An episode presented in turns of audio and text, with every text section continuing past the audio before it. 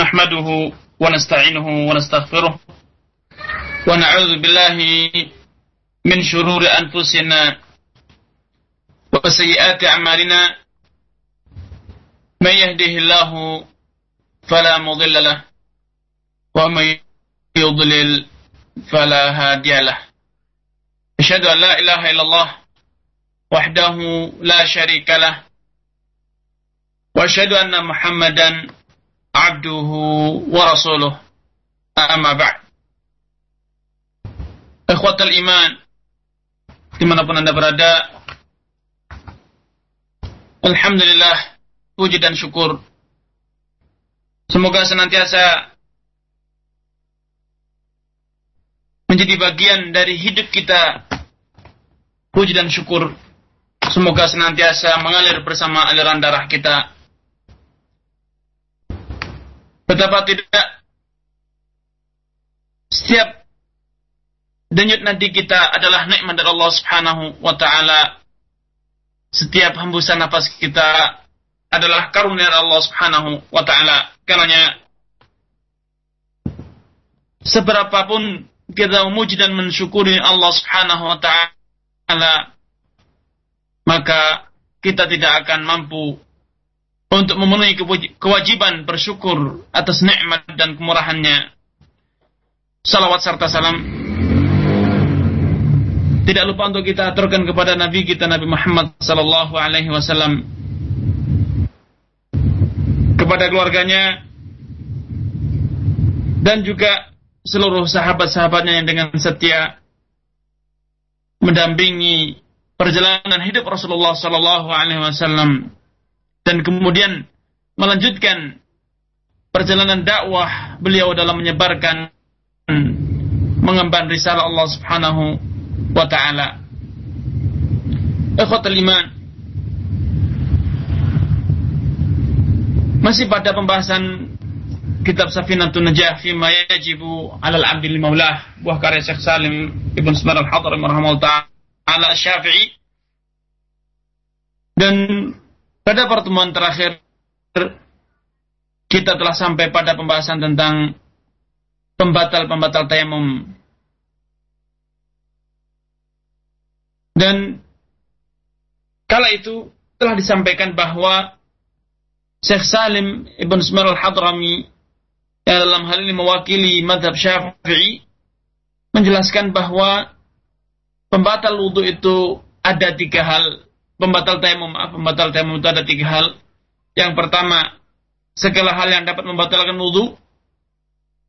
Kemudian yang kedua ialah riddah, murtad keluar dari dinul Islam, na'udzubillah.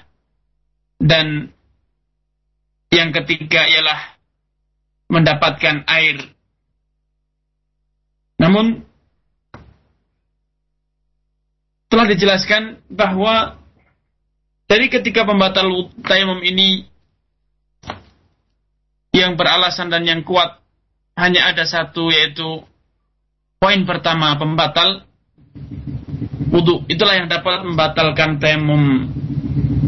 Adapun sekedar mendapatkan air, maka itu tidaklah serta-merta membatalkan kesucian yang Anda peroleh dari atau dengan bertayamum.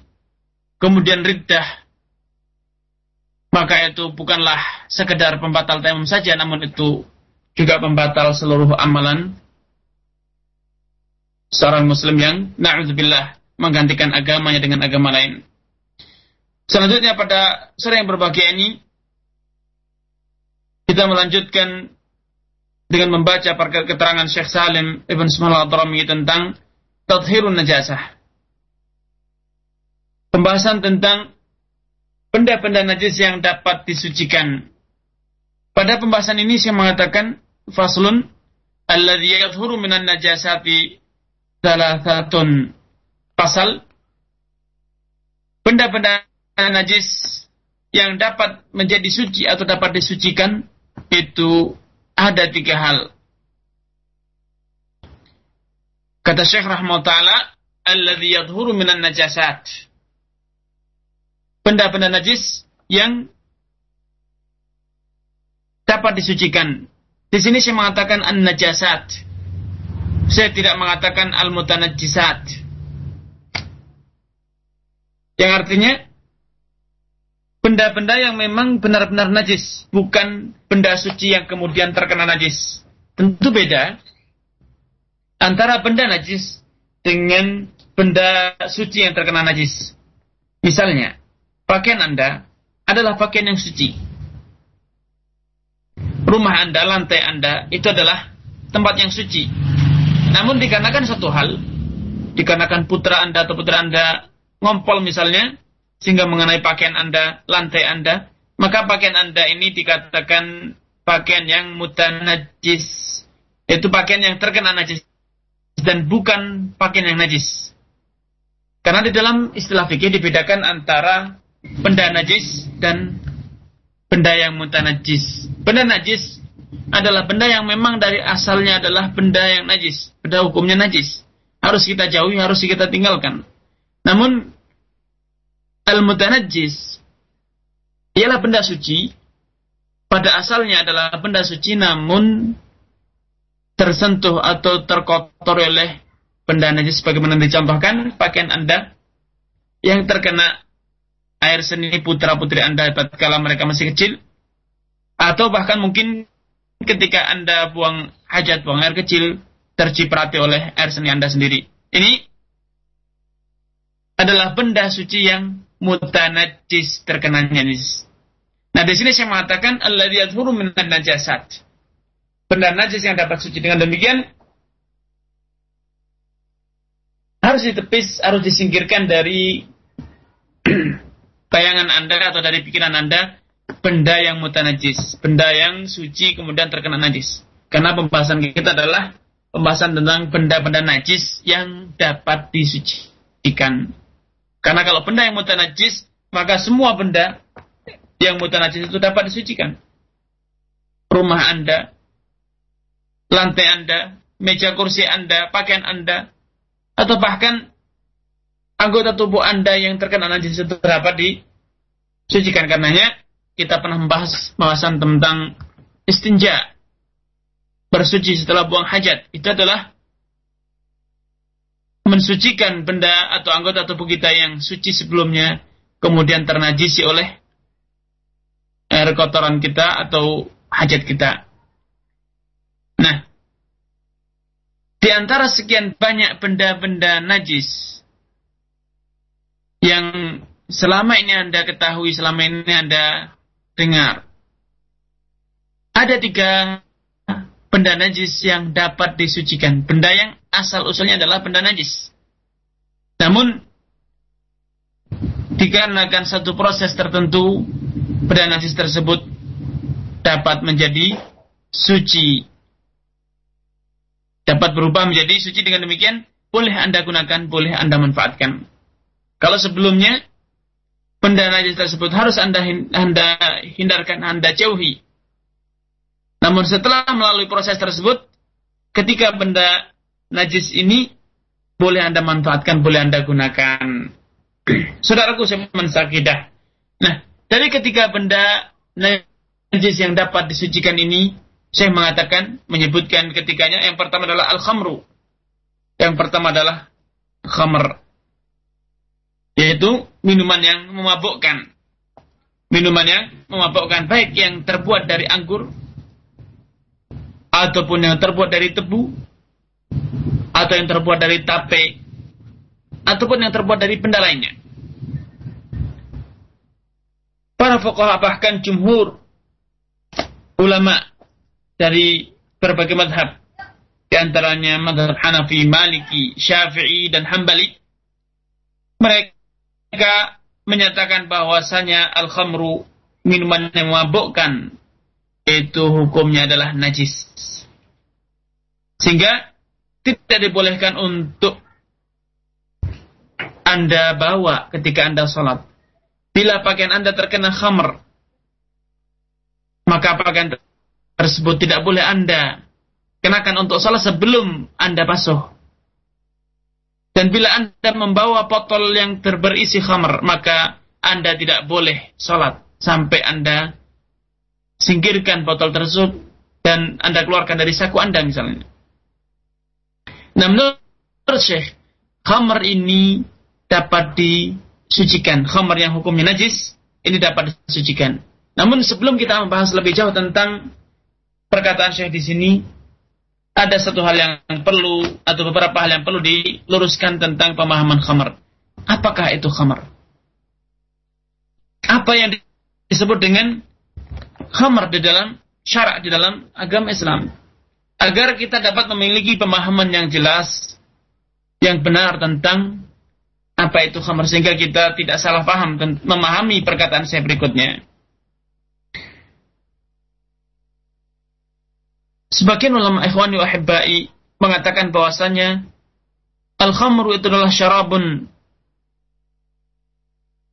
atau kullu syarabin muskir. Khamr itu adalah segala minuman yang dapat memabukkan, dan ini adalah mazhab yang dianut oleh ketiga mazhab, Maliki, Syafi'i, dan Hambali. Setiap minuman yang terbuat dari apa saja, berasalkan dari apa saja, bila itu memabukkan,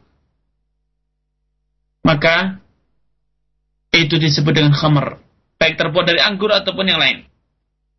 Adapun mazhab Al-Hanafi, mazhab Abu Hanifah mengatakan khamr itu, yang disebut dengan khamr hanyalah minuman yang memabukkan yang terbuat dari anggur.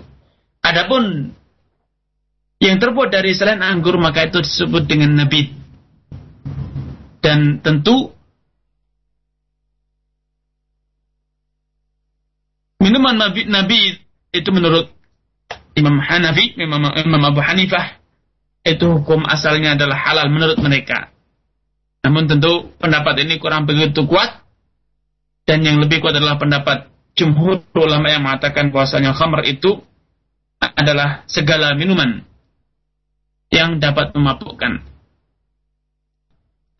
Nah,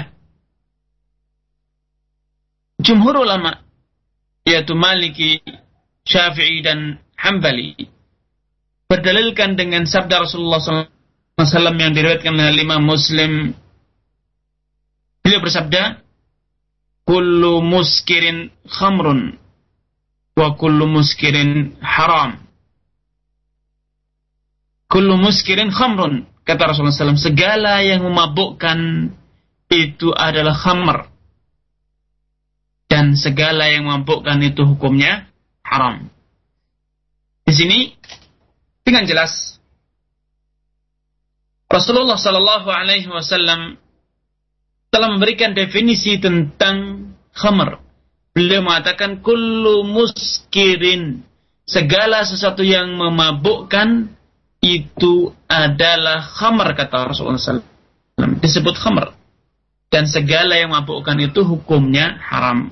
Dengan demikian, nama khamr, kata khamr itu adalah segala minuman yang dapat memabukkan, baik yang terbuat dari anggur, jus anggur, ataupun yang terbuat dari tape, atau yang terbuat dari tebu, atau yang lainnya. Selama minuman tersebut memiliki kriteria memabukkan, maka itu disebut khamr secara syariat, secara istilah dalam syariat.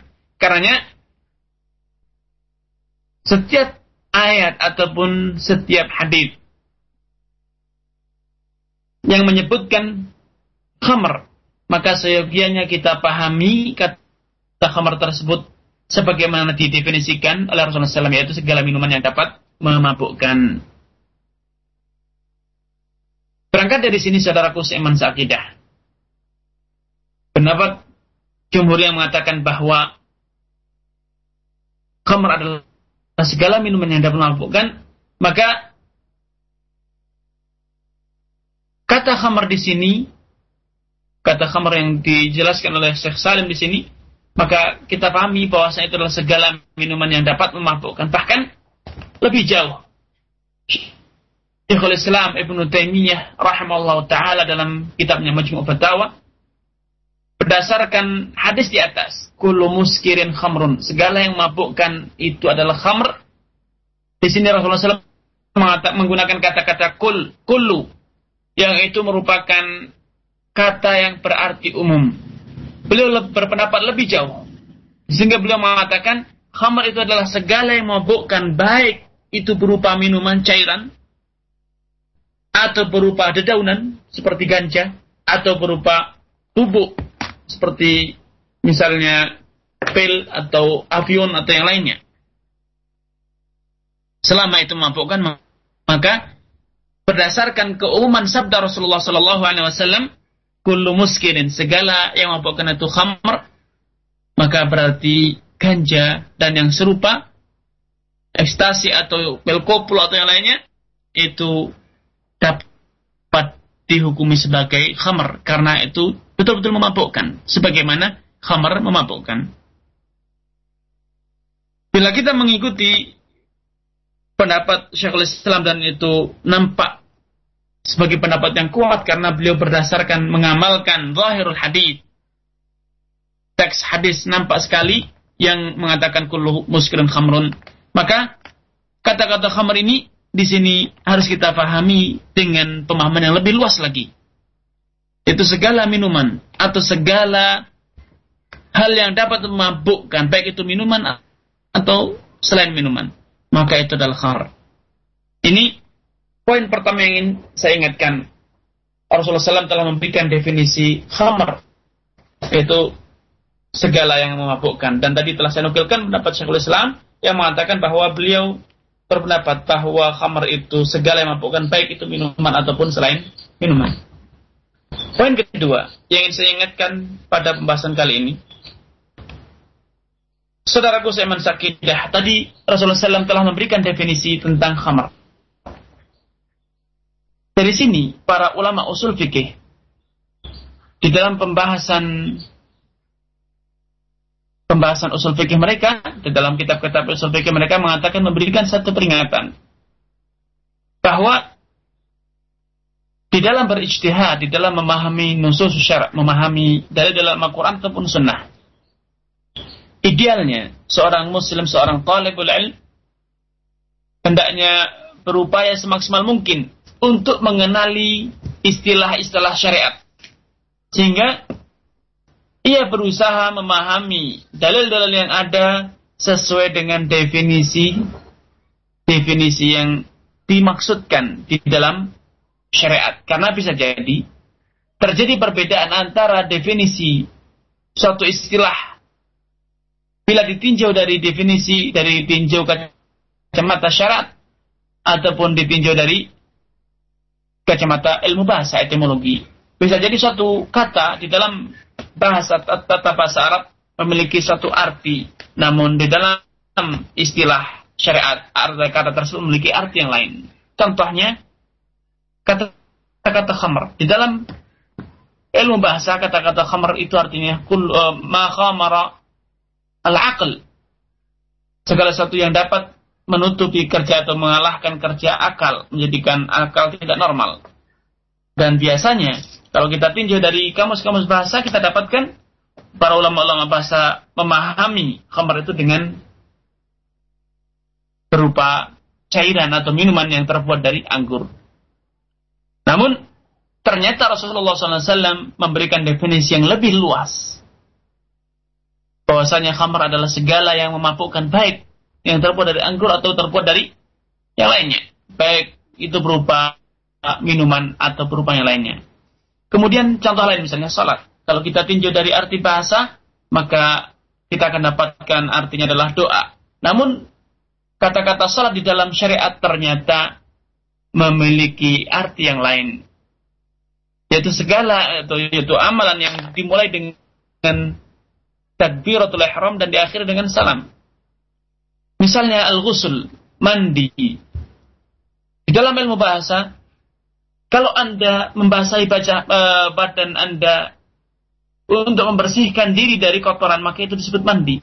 Namun kata-kata al-ghuslu, mandi, di dalam istilah syariat itu memiliki pengertian tersendiri, karena Anda harus membasahi seluruh tubuh Anda dari rambut hingga ujung kaki dengan disertai niat, dan yaitu niat untuk rafu' al-hadath, niat untuk menghilangkan hadath.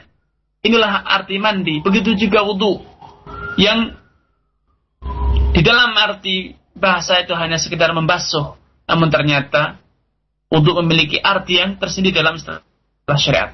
Karenanya para ulama usul fikih mengatakan, bila Anda berusaha ingin memahami dalil-dalil agama yang benar, Anda harus berupaya semaksimal mungkin untuk memahami teks-teks hadis atau teks ayat sesuai dengan pemahaman yang diinginkan di dalam syariat, sesuai dengan istilah syariat, bukan dengan istilah bahasa.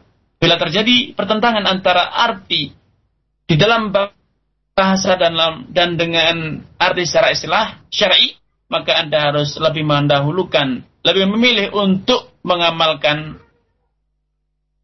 atau menafsiri hadis tersebut, ayat tersebut dengan pemahaman dan dengan istilah yang diingin dalam syariat.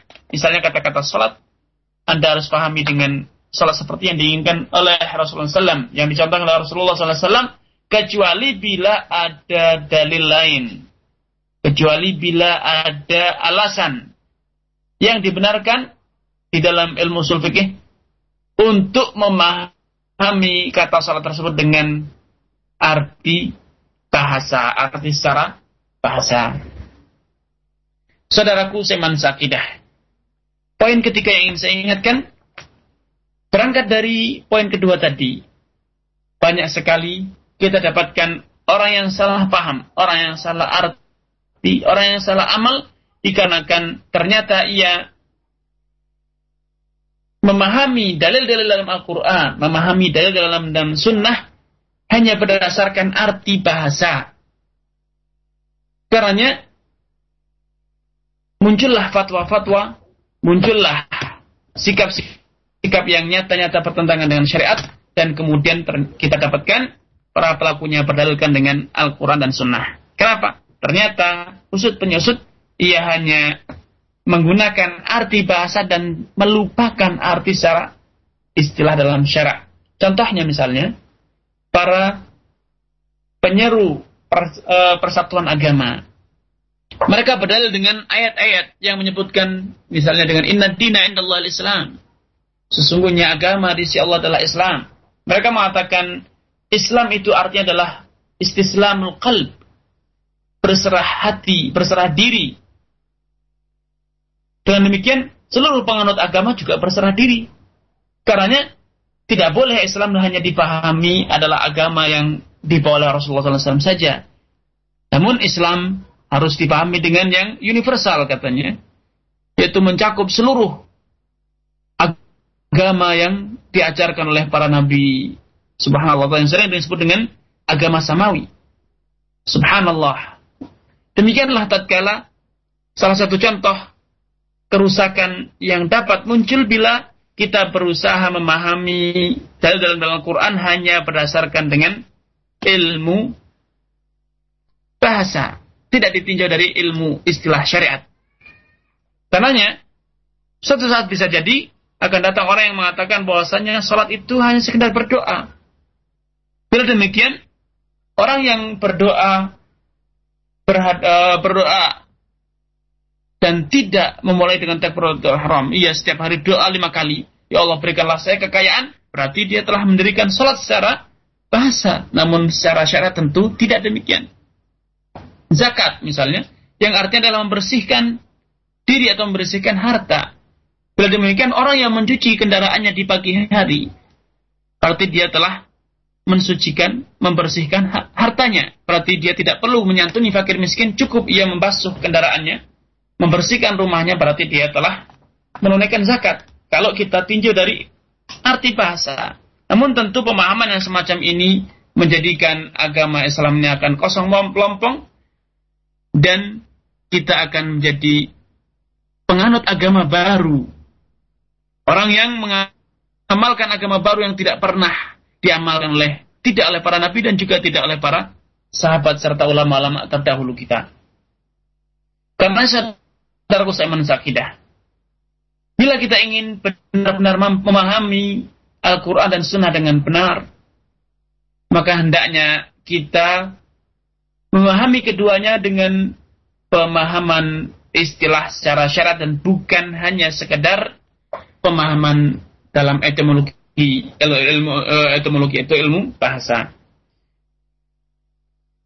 Selanjutnya, saudaraku senang akidah, kita kembali kepada poin pembahasan kita. Seperti yang dinyatakan oleh Syekh Salim, alladzi yadhuru minan najasat thalathatun.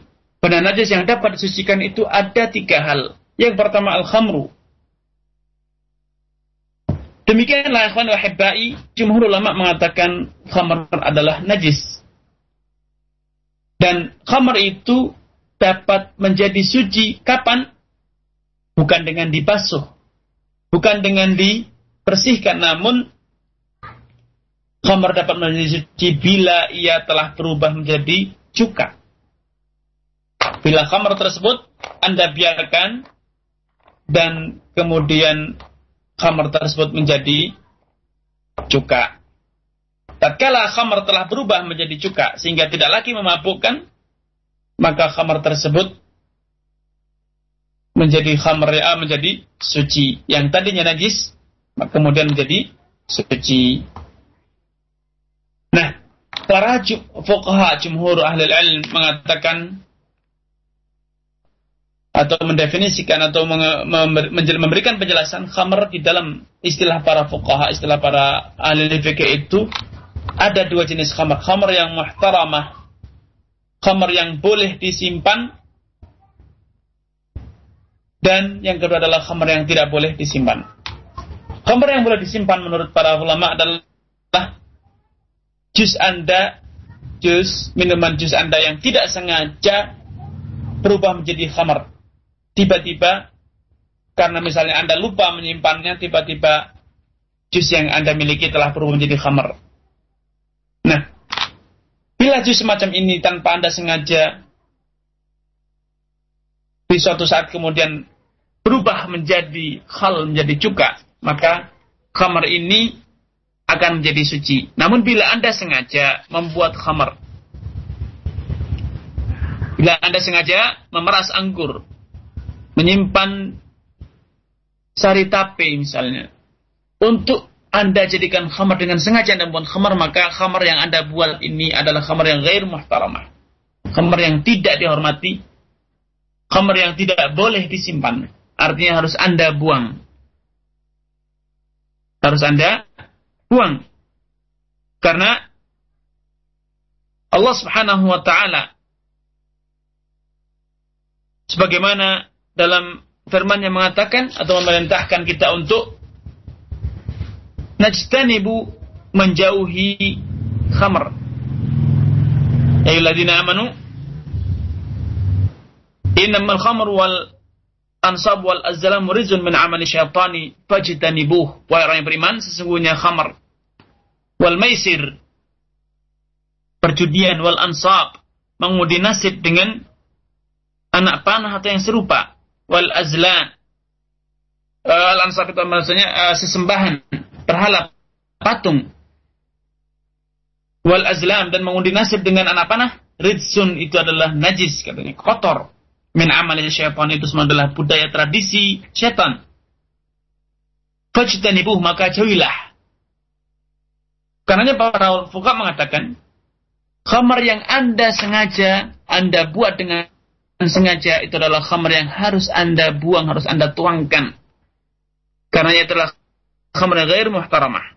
Namun minuman Anda yang tidak sengaja berubah menjadi khamr karena Anda lupa, kemudian lupa Anda berkelanjutan sampai akhirnya khamr kembali menjadi berubah, kembali menjadi khal, menjadi cuka, maka jus Anda yang tadinya menjadi khamr itu najis, kemudian setelah menjadi najis dan berubah menjadi cuka itu kembali menjadi suci.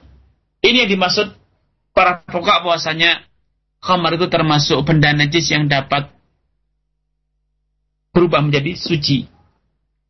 Dan demikian khamr yang dapat menjadi suci adalah khamr yang muhtaramah, yang tidak sengaja menjadi khamr, kemudian bila suatu saat berubah dengan sendirinya menjadi cuka, maka itu halal dan suci.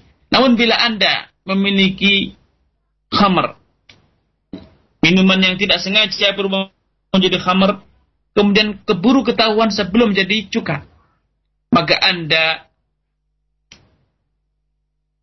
berkewajiban untuk membuangnya dan tidak boleh dengan sengaja merubahnya menjadi khal. Demikian penjelasan para fuqaha, jumhur ulama. Namun penjelasan tersebut dikritisi oleh sebagian ulama. Mereka mengatakan khamr itu walaupun haram tapi tidaklah najis. Khamr walaupun tidak haram, walaupun haram hukumnya, namun ia tidak najis. Dan ini adalah pendapat yang dinyatakan oleh Rabi'ah dan juga Al-Laits bin Sa'ad, dan juga pendapat yang dikuatkan oleh Al-Imam Al-Muzani, murid Imam Syafi'i rahimallahu ta'ala. Imam Muslim rahimahullah ta'ala menegaskan bahwasanya khamr itu haram namun tidak najis. Namun tidak najis. Beliau berdasarkan atau berdalilkan dengan banyak dalil, di antaranya hadis Anas bin Malik radhiyallahu ta'ala anhu.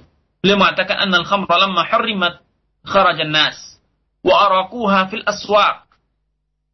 Tatkala turun ayat yang mengharamkan khamr, maka masyarakat Madinah kala itu bergegas segera membuang khamr di pasar-pasar.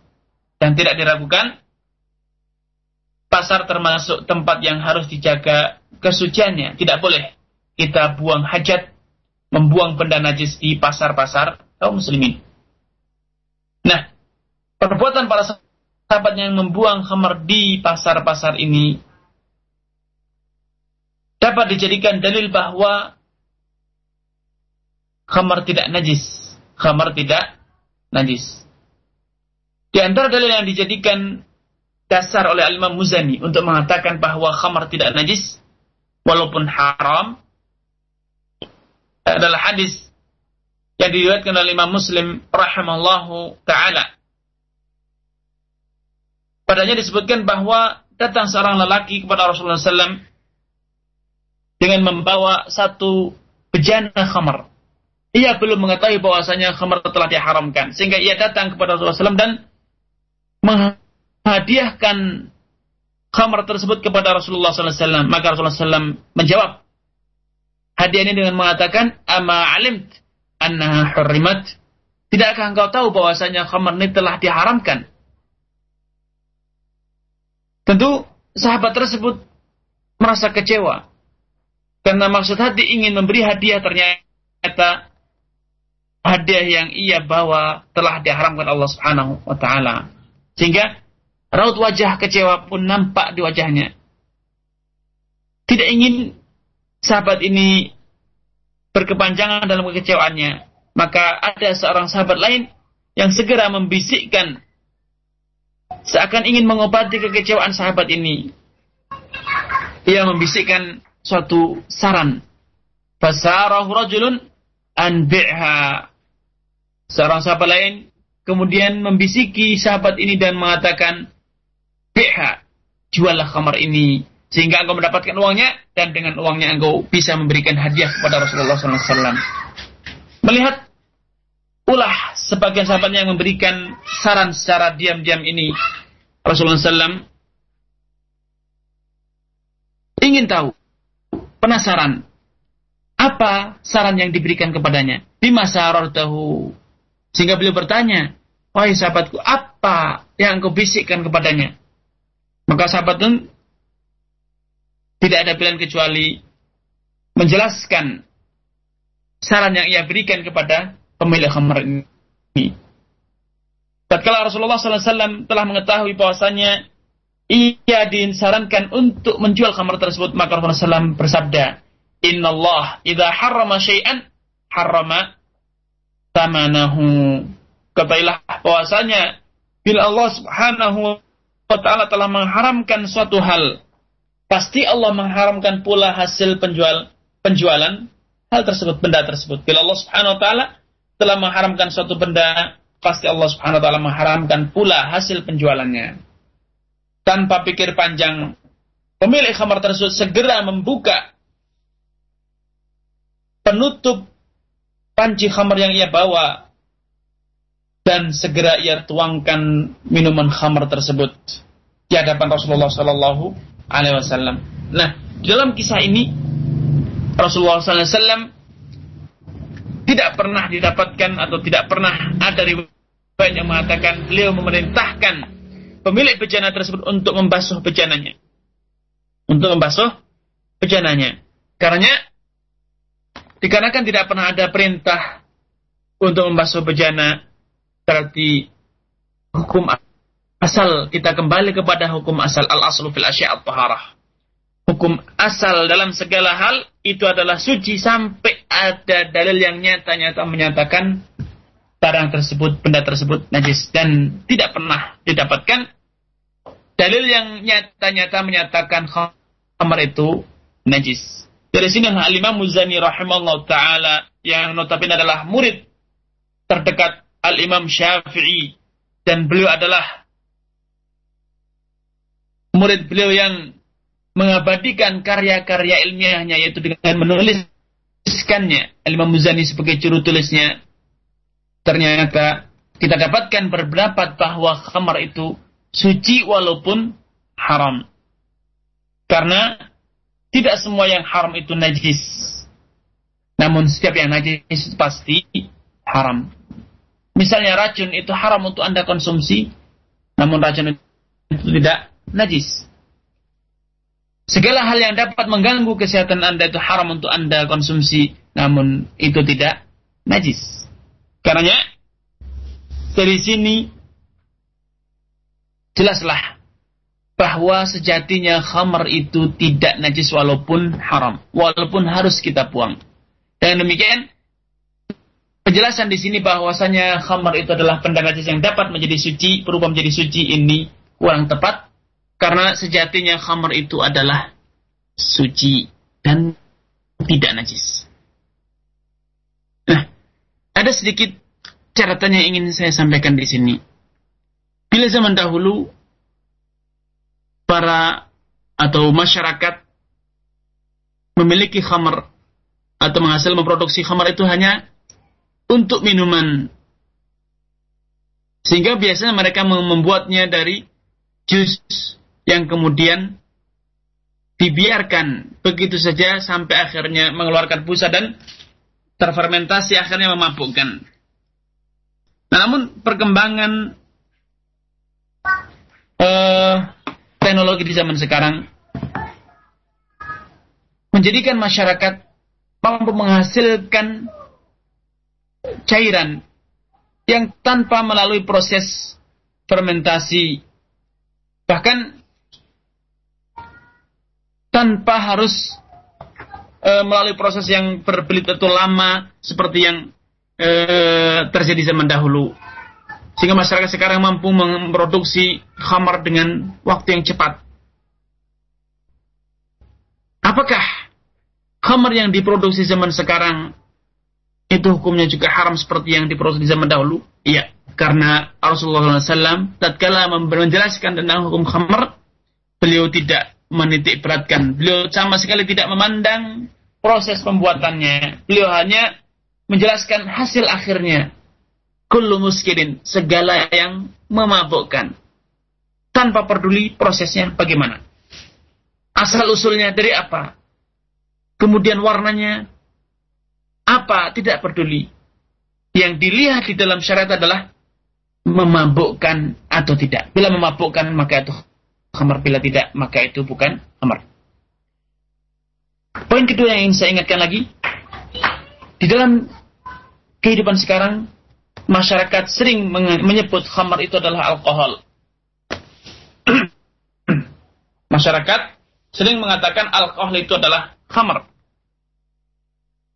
Penyebutan ini perlu diluruskan karena tidak semua alkohol itu memabukkan. Namun, bukan berarti alkohol itu halal untuk Anda konsumsi. Kenapa demikian? Karena alkohol yang memiliki kadar lebih dari 30% atau 40%, misalnya kadar alkohol yang 50%, 60%, 70%, maka tidak lagi memabukkan, namun mematikan. Apalagi yang murni 100%, alkohol yang murni 100%, biasanya dia tidak memabukkan, namun langsung menghantarkan peminumnya ke alam barzakh. Artinya menjadikannya jantungnya terbakar, paru-parunya terbakar misalnya, sehingga ia akan binasa, na'udzubillah. Dengan demikian, definisi khamr tidak terpenuhi pada alkohol yang murni. Karenanya alkohol yang murni tidak dapat disebut sebagai khamr karena dia tidak memabukkan. Namun ia malah mematikan, seperti racun. Alkohol yang memabukkan adalah alkohol yang telah dicairkan, kadarnya menjadi misalnya tinggal 10%, 20%, 15%, inilah alkohol yang memabukkan. Dengan demikian, alkohol yang berkadar murni 100% atau 90% atau 80% itu tidaklah dapat disebut sebagai khamr. Dengan demikian, kita tidak dapat mengatakan alkohol itu najis. Walaupun kita menggunakan pendapat jumhur fuqaha yang mengatakan bahwa khamr itu najis. Kenapa? Karena alkohol yang 100% bukanlah memabukkan namun mematikan. Lalu kapan alkohol dapat dikatakan khamr? Alkohol dapat dianggap sebagai khamr bila ia memiliki kadar yang telah dicairkan menjadi 10%, 5%, atau 20%, atau yang semisal. Kalau itulah alkohol dapat menjadi disebut sebagai khamr. Karena itu memabukkan. Mungkin ada bertanya, lalu bagaimana hukum mengkonsumsi obat-obatan yang mengandung alkohol hanya 3% atau 0,5%? Tentu tidak memabukkan. Apa kemudian serta-merta mengkonsumsi obat tersebut halal? Apa serta-merta boleh kita menggunakan obat tersebut? Tidak demikian, saudaraku seiman sakidah. Kenapa demikian? Karena ketahuilah, para pakar farmasi telah menjelaskan bahwa alasan utama menggunakan alkohol yang konon diklaim untuk mencairkan obat itu sejatinya tidaklah benar. Sejatinya produsen obat yang menggunakan alkohol sebagai bagian dari obat yang mereka produksi itu hanya sekedar memenuhi selera masyarakat setempat, yaitu orang-orang barat yang telah hobi dengan minuman beralkohol. Dengan menambahkan sedikit alkohol, itu akan menghasilkan aroma yang disenangi, digemari oleh masyarakat setempat. Makanya, sampai pun roti yang mereka buat, mereka campuri dengan alkohol untuk menghasilkan aroma tertentu. Karena farmasi di zaman sekarang, produksi obat di zaman sekarang telah memiliki berbagai alternatif untuk mencairkan obat, bukan hanya alkohol. Karenanya, melihat dari alasan penggunaan alkohol dalam produksi obat ini, tentu kita tetap melarang Anda untuk meminum minuman tersebut, obat yang mengandung alkohol tersebut. Kenapa? Tatkala Anda terlatih, terbiasa minum alkohol 0,5%, walaupun tidak mampu, namun ini akan menjadikan selera Anda berubah. Anda tidak akan sedap, tidak akan puas bila minum obat yang tidak mengandung alkohol. Dan suatu saat bertahap, sekarang 0,5%, besok 1%, besok 2%, dan seterusnya sampai akhirnya Anda akan minum alkohol dalam 10% dan mungkin Anda tidak mabuk. Padahal Rasulullah SAW dengan jelas mengatakan, ma askara kathiruhu faqaliluhu haram. Setiap minuman yang bila diminum dalam jumlah banyak itu memabukkan, maka meminum dalam jumlah sedikit pun juga turut haram, hukumnya haram.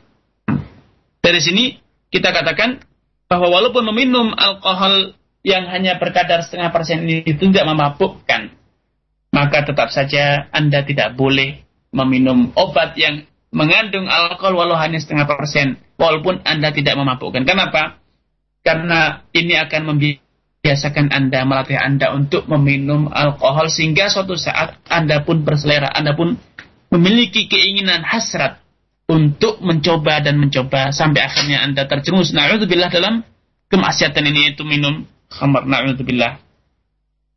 Kembali kepada tema kita tentang najasa yang dapat menjadi suci. Alladzi yadhuru minan najasat, kata Syekh Salim, thalathatun, benda najis yang dapat menjadi suci itu ada tiga, yaitu al-khamr. Yang pertama adalah minuman khamr, idza takhallalat bi nafsiha, bila berubah menjadi khal dengan sendirinya tanpa melalui proses yang Anda sengaja. Namun bila Anda sengaja, Anda proses dengan sengaja, maka walaupun telah berubah menjadi cuka, maka itu haram hukumnya. Demikian penjelasan para fuqaha. Hal ini berdasarkan sabda Rasulullah SAW kepada Jabir, Abu Talhah kepada Abu Talhah radhiyallahu ta'ala anhu. Suatu hari beliau datang kepada Rasulullah SAW dan mengeluhkan bahwasanya ia memiliki beberapa anak yatim yang ia urus. Dan ternyata kala itu anak-anak yatim tersebut mendapatkan warisan berupa khamar, padahal khamar telah diharamkan. Maka Abu Talhah meminta izin kepada Rasulullah SAW untuk mengolah khamar-khamar warisan anak yatim tersebut dirubah menjadi khal, menjadi cuka. Namun Rasulullah SAW mengatakan, la ahrikha, tidak.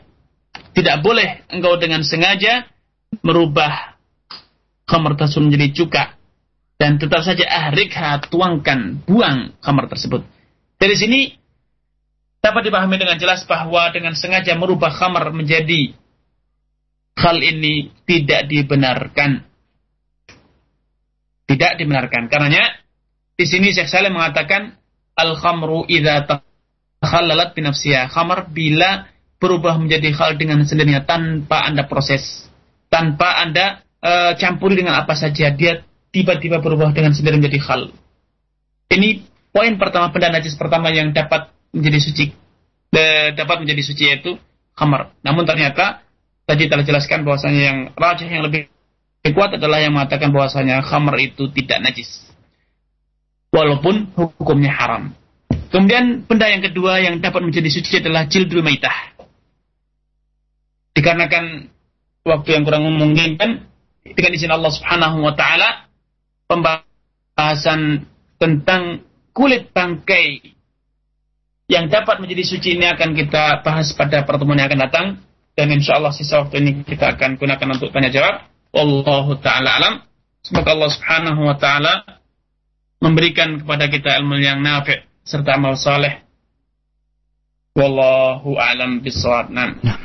Kami ucapkan terima kasih jazakallah khairan atas materi yang bermanfaat yang sudah disampaikan di kesempatan sore yang berbahagia ini. Dan ikhwatal Islam, untuk berikutnya di kesempatan beberapa menit ke depan kami undang Anda untuk berinteraksi dan bertanya pada Al-Ustadz. Anda bisa hubungi kami melalui telepon di 0218236543. Kami ulangi 0218236543, atau dengan melalui pesan singkat di 0819896543. Taib, untuk yang pertama kami akan sapa pendengar melalui telepon terlebih dahulu, dan yang pertama kita sapa. Halo. Halo, assalamualaikum. Waalaikumsalam warahmatullah. Dengan siapa Pak? Dari mana? Dengan Farid Pak. Di mana Pak Farid? Di Cilincing. Di Cilincing. Silakan Pak Farid. Ini mau tanya masalah Jamsostek, bisa Pak? Iya, berkaitan dengan masalah Jamsostek bagaimana Ustaz? Iya. Ini Mas. Iya. Kami akan mengajukan beasiswa dari Jamsostek. Apa hukumnya halal? Apa itu kan termasuk hasil dari bunga juga Pak? Iya. Terima kasih. Baik. Baik, terima kasih untuk Pak Farid. Bagaimana Ustaz penjelasannya mengenai pertanyaan Bapak tadi? Maaf, saya tidak dengar pertanyaan Bapak tadi. Oh, tolong diulang. Baik, mohon maaf ada kesalahan teknis tadi. Ya, pertanyaan dari Pak Farid tadi, bagaimanakah hukum kita mengambil beasiswa dari Jamsostek Ustaz? Dan yang saya pahami bahwasanya dalam Jamsostek ini ada unsur-unsur ribawinya begitu, bagaimana Ustaz? Ya. Saudaraku Seiman Sagdah, terima kasih sebelumnya saya ucapkan kepada Pak Farid atas keluangan Bapak untuk menyimak kajian kita di sore hari ini. Semoga Allah Subhanahu wa taala senantiasa melimpahkan keberkahan dan taufik kepada Bapak dan keluarga. Jamsostek atau jaminan sosial tenaga kerja itu adalah salah satu bentuk asuransi yang bersifat komersial yang marak didapatkan di dunia ketenaga kerjaan ataupun di dunia, dalam dunia usaha di zaman sekarang, di mana para pekerja dari gajinya dipungut atau dipotong sebagian kecil, kemudian diserahkan kepada perusahaan asuransi untuk mendapatkan Jamsostek, jaminan sosial tenaga kerja. Dan kemudian bila terjadi hal-hal yang sesuai dengan kriteria klaim yang ditentukan oleh perusahaan tersebut, maka pengguna atau pengguna jasa asuransi Jamsostek akan mendapatkan klaim yang sesuai dengan yang telah disepakati. Para ulama telah jelas menggambarkan tentang hukum asuransi, bahwasanya asuransi dalam bentuk apapun, kesehatan, Jamsostek tenaga kerja, atau asuransi jiwa, atau yang lainnya, itu adalah salah satu bentuk dari riba. Karena sejatinya nasabah dalam asuransi itu adalah memberikan piutang kepada perusahaan asuransi sejumlah uang, dan kemudian ia mendapatkan klaim yang melebihi jumlah premi yang pernah ia bayarkan.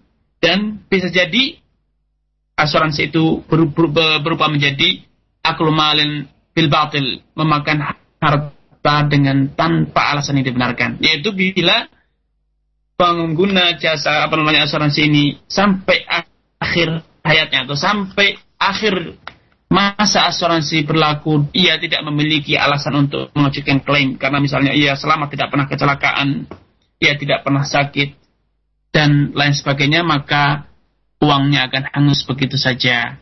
Tentu ini adalah bentuk aklu malin bil batil, memakan harta saudara sendiri dengan tanpa alasan yang dibenarkan. Dan ini tentu diharamkan dalam syarat, ya alladzina la ta'kulu amwalakum bainakum bil batil.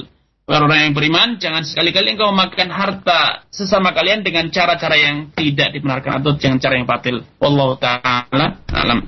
Baik, terima kasih atas jawabannya Ustaz disampaikan. Kami angkat berikutnya dari penelpon yang kedua, ada Abu Fauzan di Pondok Lawa. Silakan Pak. Assalamualaikum warahmatullahi wabarakatuh Ustaz. Waalaikumsalam warahmatullahi wabarakatuh. Ini mau menanyakan tadi Pak Ustaz, kan salah satu saudara kita ada yang menggunakan daun ganja sebagai bumbu masak. Jadi mohon pendapat Pak Ustaz, bagaimana hal ini menurut syariat? Terima kasih. Baik. Assalamualaikum warahmatullahi wabarakatuh. Waalaikumsalam warahmatullahi wabarakatuh. Silakan Ustaz. Ya. Terima kasih kepada Bapak Fauzan. Semoga Allah Subhanahu wa taala melimpahkan taufik dan hidayah kepada Bapak dan keluarga atas kerendahan hati Bapak menyimak kajian kita di sore hari ini. Tidak diragukan ganja adalah salah satu dedaunan yang dapat memabukkan. Dan bila kita tadi menerapkan pendapat yang diutarakan, penjelasan yang diutarakan oleh Syaikhul Islam Ibnu Taimiyah yang didukung oleh keumuman hadis Rasulullah SAW, kullu muskirin khamrun, setiap yang memabukkan itu khamr dan setiap khamr itu haram, maka tidak diragukan bahwa menggunakan daun ganja untuk kepentingan apa saja, untuk merokok atau untuk bumbu masakan, campuran untuk minum kopi atau yang serupa, tidak diragukan itu termasuk hal yang diharamkan. Karenanya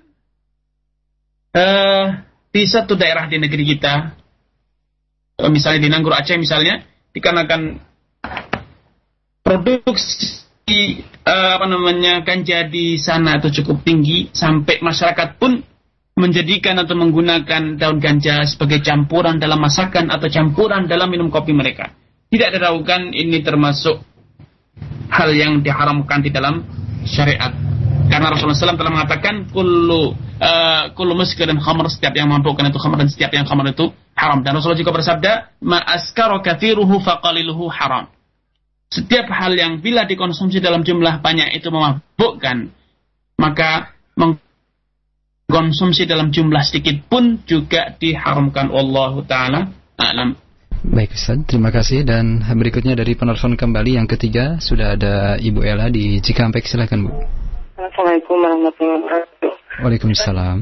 Bagaimana dengan makanan yang mengandung ragi seperti tape itu Ustaz? Ya, itu aja mungkin. Assalamualaikum warahmatullahi wabarakatuh. Waalaikumsalam warahmatullahi wabarakatuh. Silakan Ustaz. Terima kasih kepada Ibu Ella atas kerendahan hati untuk menyimak kajian di sore hari ini. Semoga Allah Subhanahu wa taala senantiasa melimpahkan taufik dan rahmatnya kepada ibu dan keluarga. Ragi yang sering digunakan oleh masyarakat itu bukanlah benda yang memabukkan. Karena bila ibu mengincipi ragi atau makan ragi, paling hanya merasakan asin atau merasakan rasa gurih. Namun ibu tidak serta-merta menjadi mabuk, walaupun ibu makan dalam jumlah yang banyak. Mungkin lidah ibu akan menjadi terasa tidak nyaman atau yang lainnya, hanya karena itu. Tapi itu tidak memabukkan. Namun kalau ada ragi yang memabukkan, campuran pembuat roti atau kue yang itu dapat memabukkan karena terbuat dari alkohol, maka tetap saja kita katakan tidak boleh digunakan. Misalnya rum misalnya, yang sering digunakan dalam produksi roti. Tidak diragukan rum itu terbuat dari alkohol, yang bila dikonsumsi dalam jumlah besar, itu dapat memabukkan. Maka menggunakan rum untuk produksi roti tidak diragukan itu haram hukumnya. Namun ragi, seperti yang dikatakan, baik ragi untuk mengolah tempe, atau membuat produksi kerupuk atau yang lainnya, atau roti atau yang serupa, itu tidaklah memabukkan. Dengan demikian tidak masalah menggunakan ragi untuk memproduksi kue atau yang lainnya. Wallahu ta'ala alam. Baik Ustaz, terima kasih atas jawaban yang Ustaz sampaikan. Kemudian kita angkat pertanyaan dari pendengar melalui pesan singkat dari Muhammad Riza di Surabaya yang bertanya, Ustaz, mengenai kenajisan khamar Ustaz, apakah dari sisi zatnya? Jika demikian, bagaimana dengan kisah para sahabat yang menumpahkan khamar ke jalan-jalan tatkala turun ayat tentang haramnya khamar? Jazakallah khairan Ustaz. Ya. Terima kasih kepada akhuna Muhammad Riza dari Surabaya. Semoga Allah Subhanahu wa taala memberikan tambahan ilmu yang bermanfaat serta amal saleh kepada saudara dan juga kepada keluarga. Tadi telah dijelaskan bahwa dalil yang saudara sebutkan itu merupakan salah satu dalil yang digunakan oleh Al-Imam Muzani rahimahullah taala untuk mengklaim bahwasannya khamar itu tidaklah najis secara zatnya. Namun khamar itu adalah najis secara maknawi, yang artinya itulah benda yang tercela, benda yang haram secara syariat. Seperti halnya dengan hal-hal yang haram lainnya. Misalnya patung, berhala, itu najis secara syar'i. Makanya Allah mengatakan innamal musyrikuna najasun. Sungguhnya orang musyrik itu najis.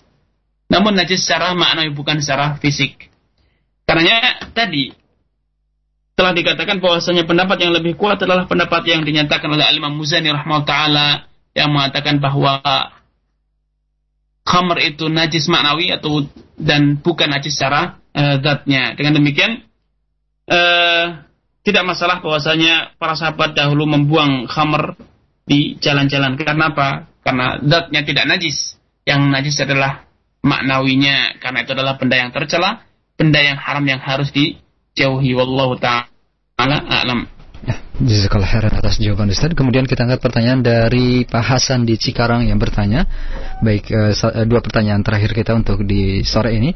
Bagaimana hukumnya Ustaz dengan meminum minuman semisal minuman ringan yang di dalamnya terdapat zat fermentasi yang dalam hal ini tidak memabukkan? Namun apakah ada hal-hal yang memudaratkan bagi kita dan membuat dan mengakibatkan hukumnya menjadi berubah? Mohon penjelasan dari Ustaz. Jazakallahu khairan. Terima kasih kepada Bapak Hasan atas kerendahan hati Bapak menyimak kajian di sore hari ini. Semoga Allah Subhanahu wa taala senantiasa merahmati Bapak dan keluarga. Minuman ringan atau soft drink yang banyak didapatkan di masyarakat yang proses produksinya menggunakan fermentasi atau bahkan sengaja menggunakan ozon atau yang serupa untuk menimbulkan gas atau efek gas, yang itu tentu menjadikan pengkonsumsinya akan merasakan segar atau yang serupa, itu tidak masalah, karena itu tidaklah memabukkan seperti yang Bapak nyatakan tadi. Karena yang menjadi standar halal haramnya minuman di sini adalah memabukkan atau tidak. Bila diminum dalam jumlah yang wajar dalam satu gelas tidak memabukkan, dua gelas tidak memabukkan, tiga gelas tidak memabukkan, maka itu bukanlah khamar. Karena khamar seperti yang didefinisikan Rasulullah SAW di atas, kullu muskir, segala minuman yang memabukkan. Karena minuman yang mengalami fermentasi atau difermentasi, mengandung fermentasi atau yang serupa, ozonisasi atau yang serupa, tidak masalah untuk dikonsumsi karena itu tidak memabukkan. Wallahu ta'ala a'lam. Nah, baik Ustaz, jazakallahu khairan. Dan satu pertanyaan terakhir kita di kesempatan sore ini dari beberapa pertanyaan yang menyampaikan pertanyaan yang sama berkaitan dengan alkohol berupa zatnya Ustaz yang dipakai untuk pembersih tisu, untuk air minum isi ulang, kemudian juga untuk digunakan sebagai parfum atau roll on. Bagaimanakah hukumnya Ustaz? Apakah juga tidak boleh untuk kita gunakan? Jazakallahu khairan. Saudaraku Seman Zakidah, jazakumullah khairan atas partisipasi antum semuanya. Semoga Allah Subhanahu wa taala senantiasa merahmati Anda dimanapun Anda berada. Alkohol yang digunakan untuk pembersih luka atau untuk membersihkan galon minuman air isi ulang atau untuk membersihkan tangan, tisu basah misalnya sebelum kita makan, itu bukanlah, seperti dikatakan di atas, bukanlah khamar. Sehingga itu tidaklah najis. Jika bila setelah kita gunakan untuk membersihkan tangan, membersihkan galon atau yang serupa, kemudian alkoholnya itu menjadi kering dan menguap, sehingga zat alkoholnya telah hilang, maka insya Allah tidak masalah karena itu tidak lagi tersisa dan tidak lagi mempengaruhi tangan kita, tidak lagi mempengaruhi minuman kita. Karenanya insya Allah tidak masalah, walaupun disarankan semaksimal mungkin untuk menggunakan yang lainnya kalau memang bisa. Kalau tidak, ya insya Allah tidak masalah karena itu tidak najis. Dan itu kemudian sebelum kita makan, sebelum kalau kita pasang, biasanya alkoholnya telah menguap terlebih dahulu dan hilang. Dan demikian insya Allah tidak masalah untuk menggunakan alkohol sebagai pembersih luka atau yang serupa, karena itu tidak najis pertama. Kemudian kedua, biasanya kalau pun itu bersinggungan dengan tangan kita, maka biasanya tangan kita telah terlebih dahulu kering sebelum kita gunakan untuk makan, sehingga kita tidak memakan dan tidak meminum alkohol. Wallahu ta'ala a'lam. Ya, berkaitan dengan pertanyaan tadi Ustaz mengenai penggunaan alkohol untuk parfum atau minyak wangi, apakah sama dengan hal yang Ustaz sampaikan tadi? Tidak ada bedanya baik menggunakan parfum untuk alkohol untuk parfum atau yang serupa, karena alkohol bukanlah benda najis. Dengan demikian boleh menggunakan parfum yang mengandung alkohol karena itu bukan najis. Itulah pendapat yang rajih dan itulah pendapat yang lebih kuat berdasarkan dalil-dalil yang ada, dan itu adalah pendapat yang dinyatakan oleh Al-Imam Muzani rahimahullahu taala. Wallahu taala a'lam. Jazakallahu khairan Ustaz, dan pertanyaan tadi adalah penutup perjumpaan kita. Kami persilakan Ustaz memberikan kesimpulan akhir atau penutup perjumpaan kita. Silakan. Baik. Akhwan wa ahibbai, sebagai penutup pada perjumpaan kita di sore hari yang berbahagia ini, tema pembicaraan kita seperti yang Anda telah dengar adalah benda-benda najis yang dapat berubah. Di atas telah dinyatakan bahwa benda najis itu adalah benda yang harus Anda jauhi, harus Anda tinggalkan, Anda bersihkan. Bila benda najis tersebut melekat pada pakaian Anda, tempat Anda, atau yang lain, maka Anda harus membersihkannya. Karena apa? Karena benda tersebut adalah najis, kotor secara syarak, kotor celah dalam syarak. Namun, status hukum najis ataupun tidak najis, itu adalah hukum syar'i. Sehingga Anda tidak boleh ceroboh, tidak boleh asal klaim bahwasanya benda ini najis atau benda ini harus ditinggalkan. Kenapa? Status najis itu adalah hukum syar'i dan hukum syar'i tidak boleh asal kita berikan kecuali benar-benar ada dalil yang sahih, autentik dan dalil yang kuat di dalam syarak. Karenanya para fuqaha telah menggariskan satu kaidah yang mengatakan al-aslu fil asya'i at-tahar, hukum asal dalam segala hal itu adalah suci, sampai ada dalil yang nyata-nyata menyatakannya sebagai benda najis. Karena ikhwan wa hibai, untuk dapat mengatakan suatu benda itu haram, benda itu harus ditinggalkan atau hendaknya ditinggalkan, atau karena benda ini adalah najis, atau yang klaim-klaim serupa, Anda haruslah terlebih dahulu memiliki dalil yang kuat. Bila tidak, tentu ini termasuk mengada-ngada dalam hukum, mengada-ngada dalam syariat, dan ini tentu perbuatan yang tercela. Allah Subhanahu wa taala telah mencela orang-orang yang serampangan, gegabah dalam memberikan klaim halal haram, najis, dan yang serupa Allah mengatakan wala tasifu al-sinat wala taqulu lima tasifu al-sinatukumul kadhiba hadza halalun wa hadza haram litaftaru 'ala Allah al-kadhib innal ladzina yaftaruna 'ala Allah al-kadhiba la yuflihun. Jangan sekali-kali Anda dengan gegabah, dengan ceroboh mengklaim ini halal dan ini haram, padahal Anda sendiri bisa mengatakan, Anda sendiri menyadari bahwasanya itu klaim tersebut tidak memiliki dasar, atau yang sering disebut dengan kadzib. Itu hanya bohong belaka. Akhirnya apa? Anda terjebak dalam perbuatan dosa besar, yaitu litaftaru 'ala Allah al-kadzib. Anda berdusta atas nama Allah Subhanahu wa taala, padahal innal ladzina yaftaruna 'ala Allahi al-kadhiba la yuflihun. Sesungguhnya orang yang mengada-ada dalam agama Allah, mengatasnamakan Allah Subhanahu wa taala padahal tidak ada dasarnya, tidak ada dalilnya, itu la yuflihun. Mereka tidak akan pernah sukses, tidak akan pernah selamat di dunia ataupun di akhirat, na'udzubillah. Karena saudaraku semansa akidah, marilah kita belajar, marilah kita perdalam ilmu agama kita sehingga kita tidak gampang, tidak ceroboh untuk memberikan klaim-klaim, memberikan hukum-hukum dalam agama tanpa ada dasar yang kuat, tanpa dasar yang benar di dalam syariat. Wallahu ta'ala a'lam.